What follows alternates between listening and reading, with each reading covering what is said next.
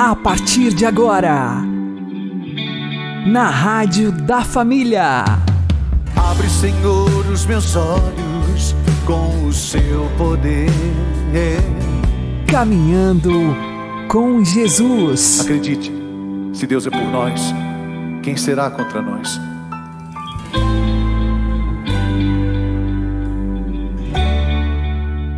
Olá, meu querido irmão e minha querida irmã, ouvintes da Rádio Regional Esperança e também aqueles que nos ouvem pelo YouTube e Spotify. Eu sou João Cláudio e este é o programa Caminhando com Jesus. E vamos caminhar com Jesus em nome do Pai, do Filho e do Espírito Santo. Amém. Inspirai, ó Senhor, as nossas ações e ajudai-nos a realizá-las para que em vós comece e para vós termine tudo aquilo que fizermos. Por Cristo Senhor nosso. Amém. Santíssima Virgem Maria, Mãe de Deus, rogai por nós. Castíssimo São José, patrono da Igreja, rogai por nós. Não fazemos a vontade de Deus, pois estamos aprisionados no vício da aprovação social. Vamos aprender com o Padre Léo. Nós não seguimos a palavra, nós não entramos nesse caminho, porque nós estamos atrás da aprovação e do aplauso. O que é felicidade? Todo mundo gostar de mim. Sabe qual é o único jeito de fazer com que todas as pessoas gostem de você? Você sendo completamente medíocre. Você viver a vida inteira para fazer a vontade dos outros e nós nos viciamos nisso. Primeiro eu tenho que fazer a vontade do amiguinho, eu tenho que fazer a vontade do vizinho, eu tenho que fazer a vontade do namorado e eu acabo fazendo a vontade do mundo. E eu não percebo. Eu não percebo que eu estou dopado. Gente, o elefante é um. Pronto. O elefante é um bicho imenso e muito forte. O elefante não sabe a, a, força que ele tem. E como é que eles conseguem domar elefante num circo? Simples. Quando o elefante nasce, logo que ele está pequenininho, eles amarram um cabo de aço numa estaca fincada no chão. E o elefante fica o dia inteirinho amarrado. E além disso, aquele cabo de aço é feito com um nozinho próprio e coloca isso nas partes mais sensíveis do elefante, na tromba, por baixo da boca dele, em algumas regiões das pernas dele. Então, quando o elefante tenta se afastar para ir atrás da mãe dele, o que que acontece? O nó fixa e dói. E quanto mais ele tenta se afastar, mais ele dói. E no outro dia amarra de novo o elefante, com o cabo de aço naquela estaca. E vai fazendo isso durante meses. E fala-se na memória do elefante exatamente por isso. Porque ele gravou, ele assimilou. Se tem uma coisa amarrada em mim, e eu tento me afastar dela, isso me machuca. E como o animal vive pelo instinto, ele não tenta mais se afastar. Então eles começam a diminuir a estaca e o cabo de aço. E quando o elefante já está bem treinado, levam-no para um circo, amarram um barbante num cabo de vassoura e ele não arreda o pé, porque ele está preso ali dentro porque ele foi treinado. A droga que ensinaram para ele é a aprovação, pois nós estamos também hoje. Hoje o encardido pode economizar, porque muitos de nós aqui ele amarra com a tirinha de nada, com um barbantezinho podre, com uma embira que não vale nada, porque a prisão está aqui dentro de nós, aqui no nosso coração, aqui na nossa cabeça, aqui nos nossos olhos. E nós não enxergamos mais e não sai. Uma vez um homem lá em Brusque, ele tem uma granja de galinha, que as galinhas de granja ficam lá 10, 12 galinhas, num fechadinho assim, numa gradezinha. E elas ficam lá um ano, um ano e meio, dois anos. A vida da galinha, dois anos, é uma eternidade. Fica fechadinha ali, botando ovo, comendo e botando ovo, comendo e botando ovo. O sujeito, para não ter prejuízo na granja, ele tem que ter uma produção pelo menos uns 80% mais ou menos. Se tiver 10 mil galinhas, ele tem que ter pelo menos aí uns 8 mil ovos por dia. Senão ele vai à falência. Aí o que, que acontece? Quando a galinha vai chegando aí pelos dois anos, ela começa a diminuir a postura. E ele que conseguia 8 mil ovos passa a 7, a 6, e se continuar assim, ele vai à falência. E como ele não está lá para olhar galinha por galinha, para saber qual é que está botando, qual é que não está botando, então quando chega aí por volta dos dois anos de idade, o que, que eles fazem? Vendem todas as galinhas e coloca galinha nova e vende galinha mais barata. Aí, como a gente vive em comunidade da Providência, a gente está sempre atrás do mais barato. Quando ficamos sabendo que ele estava vendendo galinha a um real, foi lá e mandamos comprar as duzentas. A um real, barato. Então eu falei: compra a galinha, ela é de grande, chega aqui, solta em casa, a gente trata ela com comida, deixa ela solta aí um mês, um mês e meio, ela perde aquele gosto de, de ração e vai ficar boa e nós vamos passar a poupar. Aí compra. Veio o caminhão, colocou 200 galinhas. Gente, aonde colocou, elas ficaram. Aí começou a chover. E as galinhas lá encarangadas. Aí chamei o Sandro e fomos nós dois empurrando a galinha. Mas vocês não imaginam o trabalho para levar aquelas 200 anos lá para cima. E você empurrava a galinha para sair da chuva. Olha, leva uns 15 dias. Aí a gente conseguiu levar a galinha e colocar lá embaixo lá de um galinheiro. Dia seguinte, ela estava lá. Você põe a comida lá e as olhas para comida, ela morre de fome. Por quê? Porque dois anos dentro de uma grade, aquela grade agora faz parte da cabeça da galinha. Ela, ela continua imaginando que a grade está aqui na frente dela. E não tem mais grade. Mas como a grade está dentro dela, ela acredita e, e ela projeta, ela enxerga essa grade. Passado algum tempo, na beira da estrada, o rapaz vendendo galinha da Angola. Comprei 30. Tem umas 5 só lá em casa. Porque solta a galinha da Angola, a primeira coisa, ela já voa lá para cima da árvore, e vai para um lado e vai para o outro, sumiu metade. Ela é livre.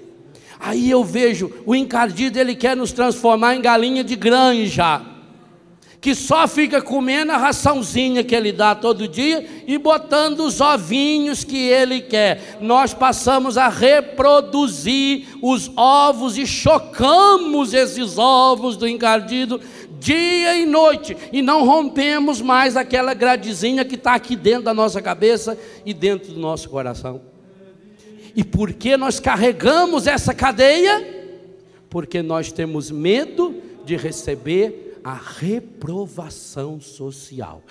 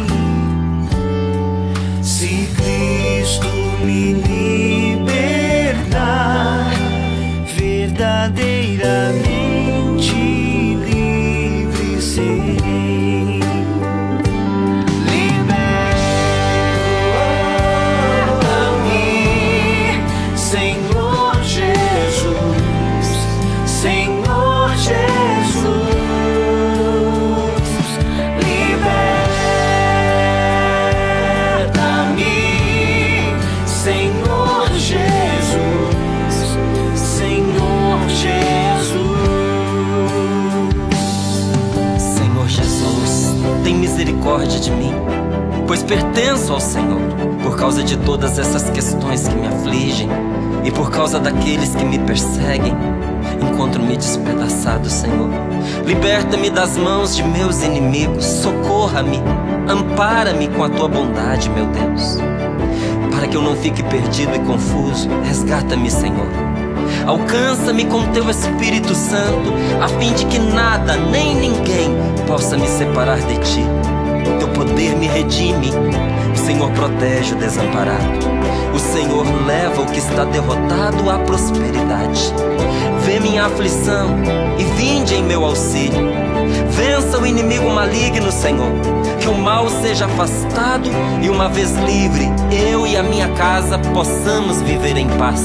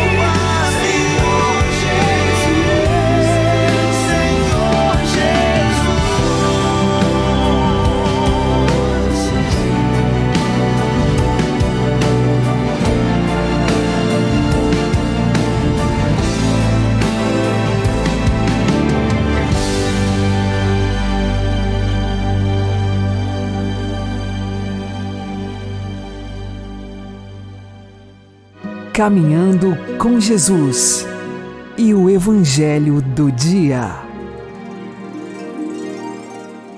O Senhor esteja conosco, Ele está no meio de nós. Anúncio do Evangelho de Jesus Cristo segundo Mateus. Glória a vós, Senhor.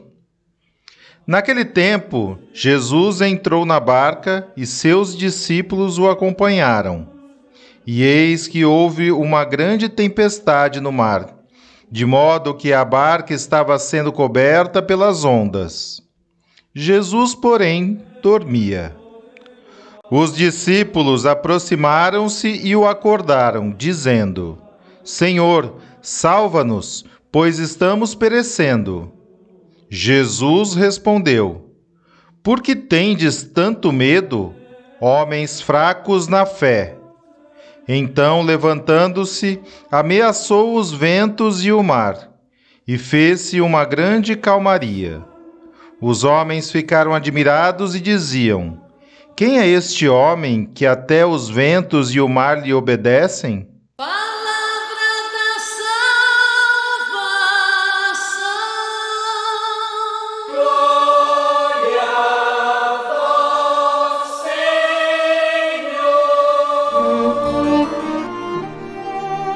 Agora, a homilia diária com o Padre Paulo Ricardo.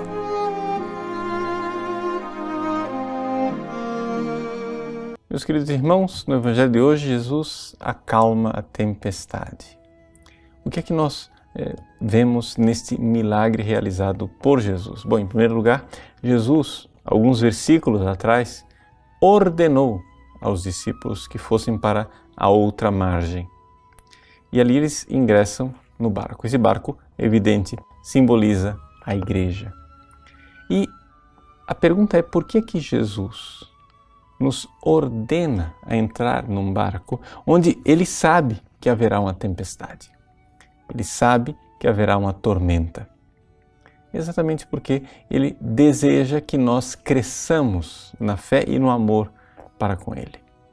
E aqui está a, a chave de leitura do Evangelho de hoje. Ou seja, quando Jesus permite tribulações, tanto para os seus discípulos como para a sua igreja, é ali a amorosa providência de Deus quem está se realizando. Mas vamos aos detalhes.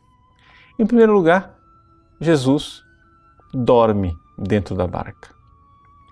Não é espantoso que ele mostre a fragilidade humana de precisar dormir e, ao mesmo tempo, o poder divino de acalmar a tempestade? Ele dirige palavras severas ao vento e à tempestade, ao mar, para que se acalmem.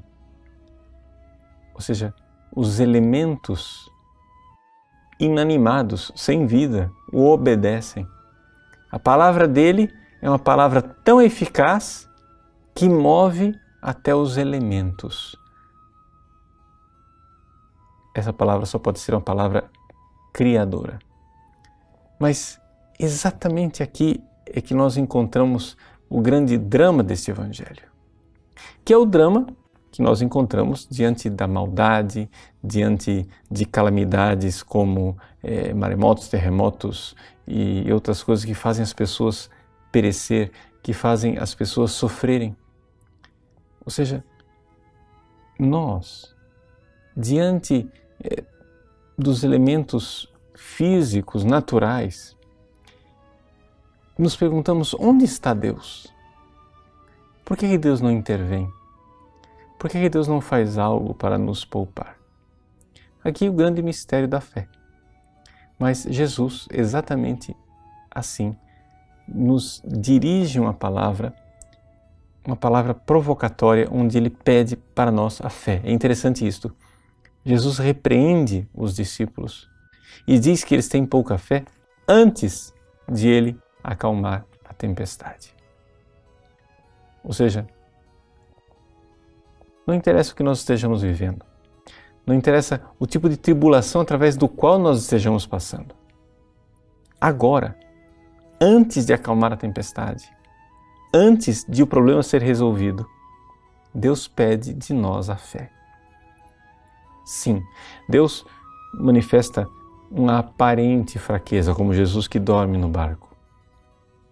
Mas Ele pede de nós a fé para que nós creiamos que, na verdade, aquilo é só uma aparente fraqueza.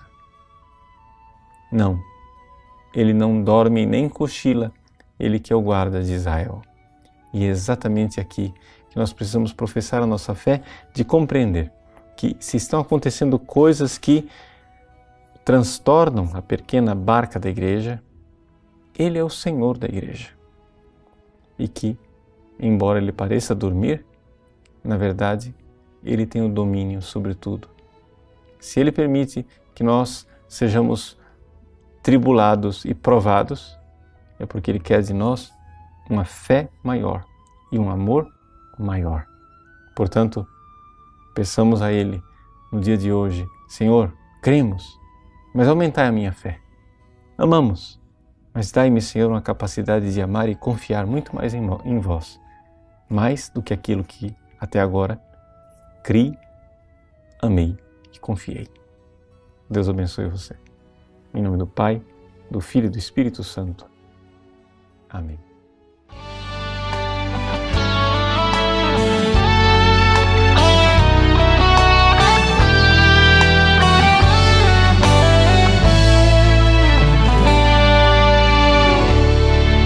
É bom estar aqui em meio a tantas provações. Saber que posso confiar em meu Senhor e acreditar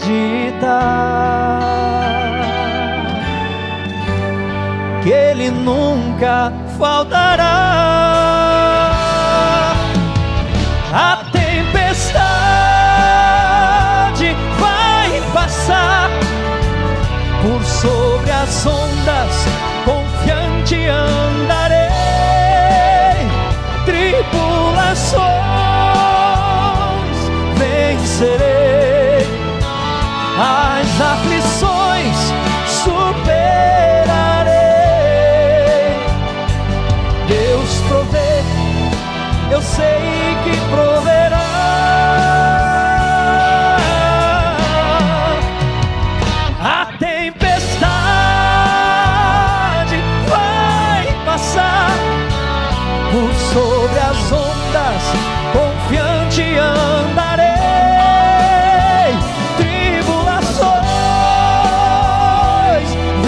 Vencerei, as aflições superarei.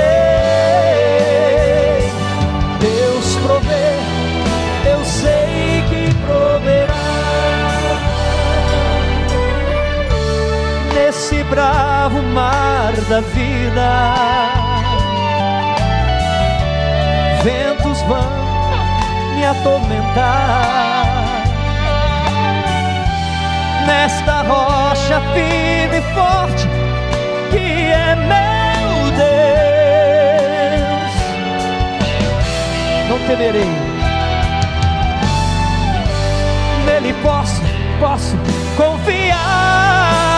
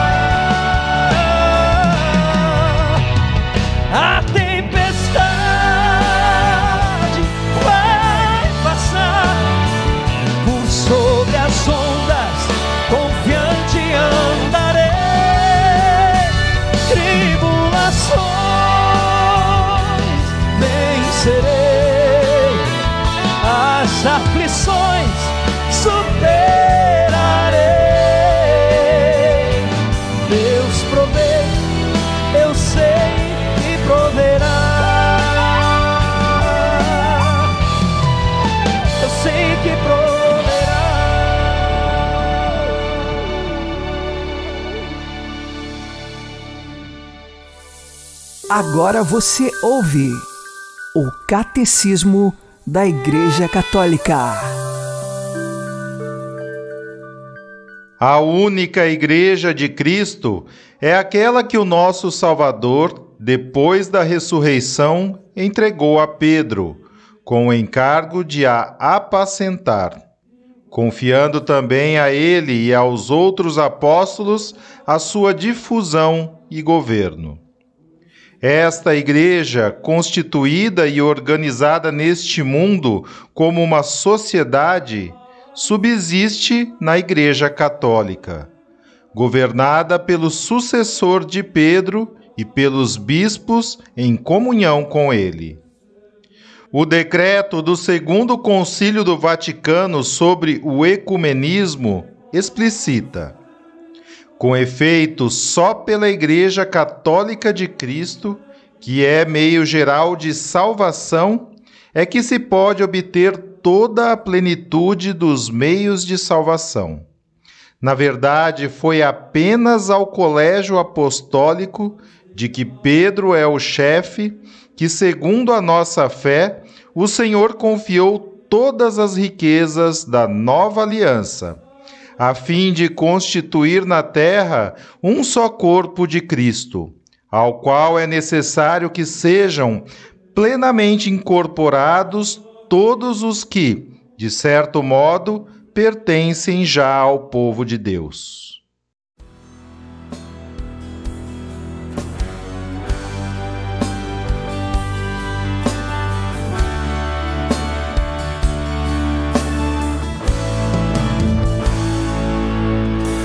Chamado recebi, de Jesus eu pude ouvir.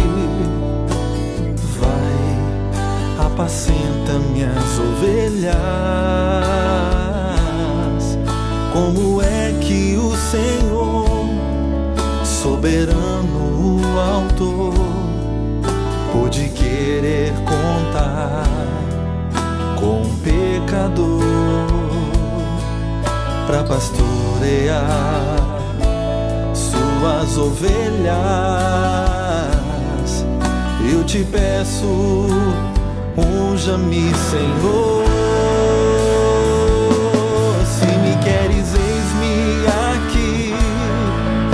Permita-me te servir como seu pequeno pastor, como teu servo que sou. Meu melhor vou te dar, tuas ovelhas vou cuidar. Se me queres, eis-me aqui, Senhor.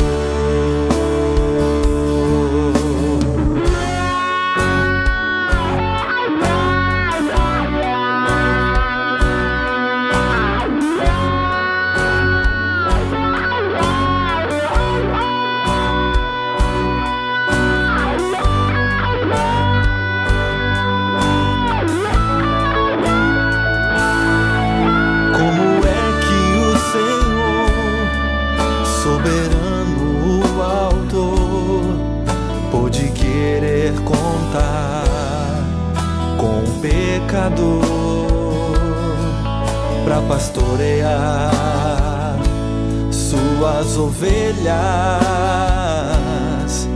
Eu te peço, unja-me, Senhor. Se me queres, eis-me aqui. Permita-me te servir como seu pequeno pastor, como teu servo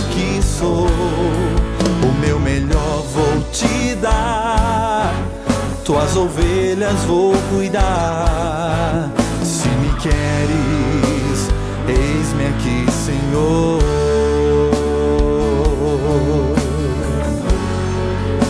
Conheces-me tão bem,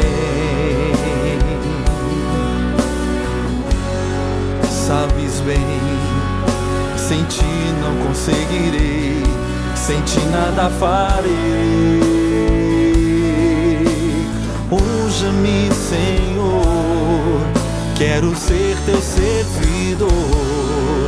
Tuas ovelhas poder cuidar.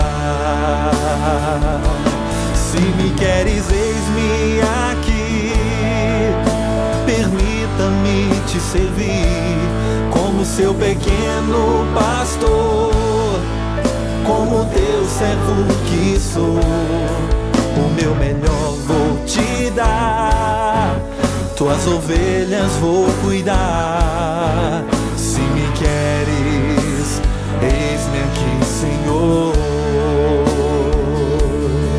Se me queres, eis-me aqui, Senhor.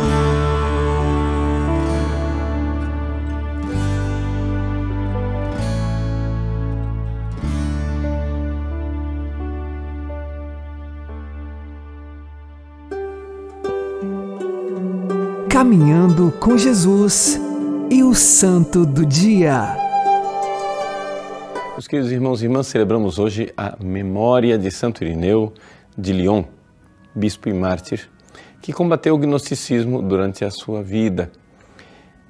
O gnosticismo contra o qual combateu Santo Irineu é um pouco diferente daquilo que hoje em dia nós vemos no século XXI.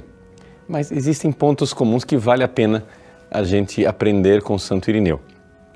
Santo Irineu, na sua obra Adversos Héreses, fez um esforço enorme para mostrar para os católicos que nós não temos que ficar seguindo os ensinamentos da moda, ou seja, dos intelectuais que fazem pose de superiores para dizer: eu sei como se interpreta o Evangelho. E não como estes bispos ignorantes, esse magistério dos papas ignorantes. Eis aí o que faziam os gnósticos na época de Santo Irineu e fazem os gnósticos nos dia de, do dia de hoje. Ou seja, desclassificar o magistério tradicional, o magistério perene de dois mil anos da Igreja, aquilo que está nas encíclicas dos papas, nos concílios ecumênicos, no ensinamento constante da igreja, desclassificar como sendo coisa ultrapassada de gente ignorante.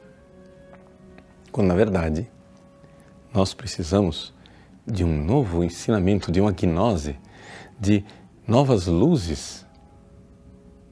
Na época de Santo Irineu, tudo isso era vivido com um caráter meio místico.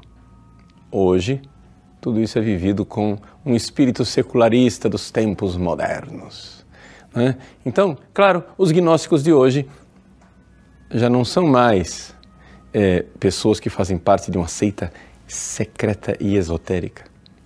Os gnósticos de hoje são muitas vezes professores universitários com seus livros e seus artigos escritos em revistas respeitáveis. Gente com a respeitabilidade social, uma superioridade intelectual. Você veja, por exemplo, certos confrontos que se vê, é, principalmente na igreja europeia, na igreja alemã, onde doutores da cátedra universitária se acham superiores para julgar os bispos que são fiéis à tradição do magistério perene. Eis aí. É esta atitude que é condenada pela Igreja.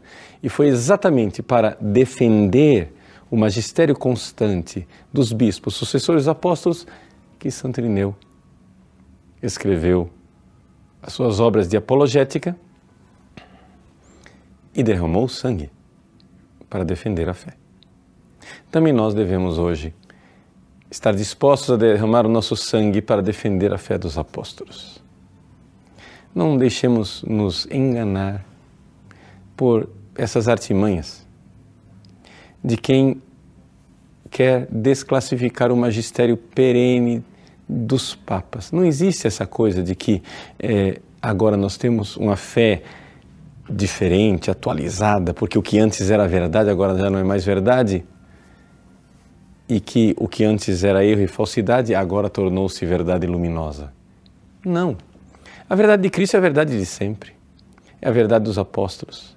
Santo Irineu se deu ao trabalho de fazer a lista dos papas lá na sua obra para mostrar, veja, a nossa fé vem de lá de São Pedro.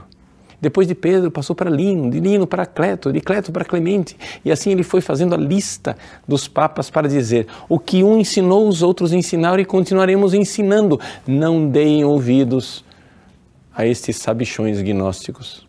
Fiquemos com a fé dos apóstolos, porque é ela, a fé de dois mil anos, diríamos nós hoje, que nos conduz à verdadeira fé de Cristo. Por ela, nós queremos derramar o nosso sangue creio em tudo que crê e ensina a Santa Igreja Católica, no seu magistério perene de dois mil anos. Novidades dos sabichões gnósticos modernos, vamos dispensá-las. Deus abençoe você. Em nome do Pai, e do Filho e do Espírito Santo. Amém.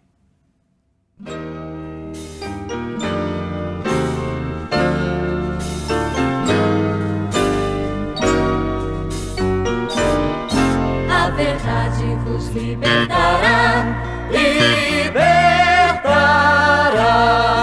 A verdade vos libertará, libertará.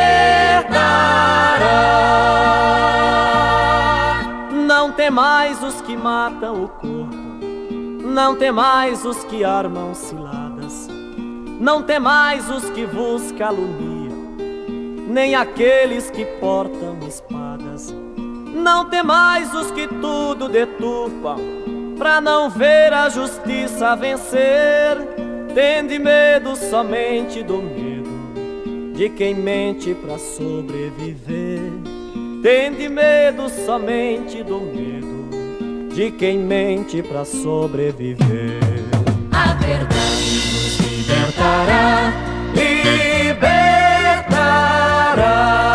A verdade vos libertará, libertará.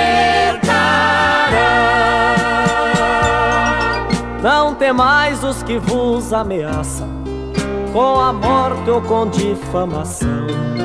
Não temais os poderes que passam, eles tremem de armas na mão. Não temais os que ditam as regras, na certeza de nunca perder.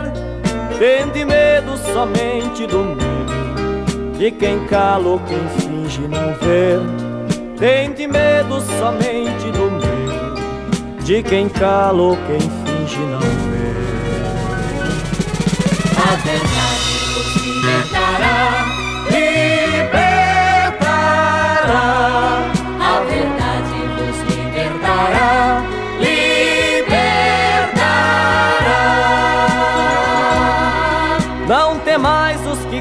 Nas praças que está tudo perfeito e correto.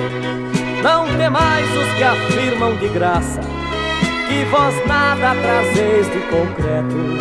Não temais o papel de profetas, que o papel do profeta é falar. Tende medo somente do medo, de quem acha melhor não cantar.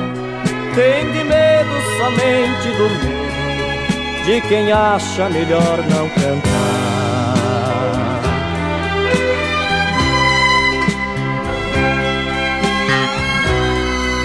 A verdade vos libertará. Você está ouvindo na Rádio da Família. Caminhando com Jesus. Oremos. Senhor, que concedestes ao bispo Santo Irineu o dom de proclamar com firmeza a verdadeira doutrina e de fortalecer a paz na Igreja, por sua intercessão renovai-nos na fé e na caridade, para trabalharmos sem descanso pela união e concórdia entre os homens. Por nosso Senhor Jesus Cristo, vosso Filho, que é Deus convosco na unidade do Espírito Santo. Amém. Santo Irineu, rogai por nós. O Senhor nos abençoe, nos livre de todo mal e nos conduza à vida eterna. Amém. E que Maria e José nos conduzam pelas mãos para que continuemos caminhando com Jesus.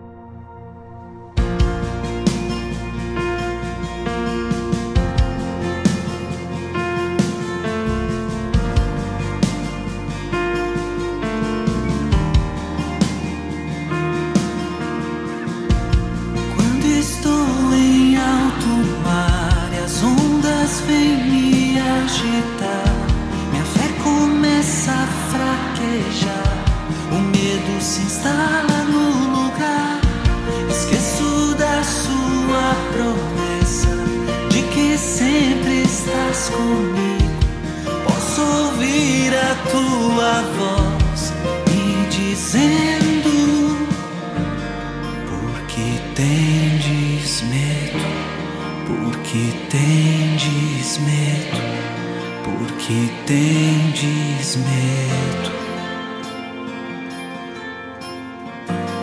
Porque tendes medo, porque tendes medo, porque tendes medo.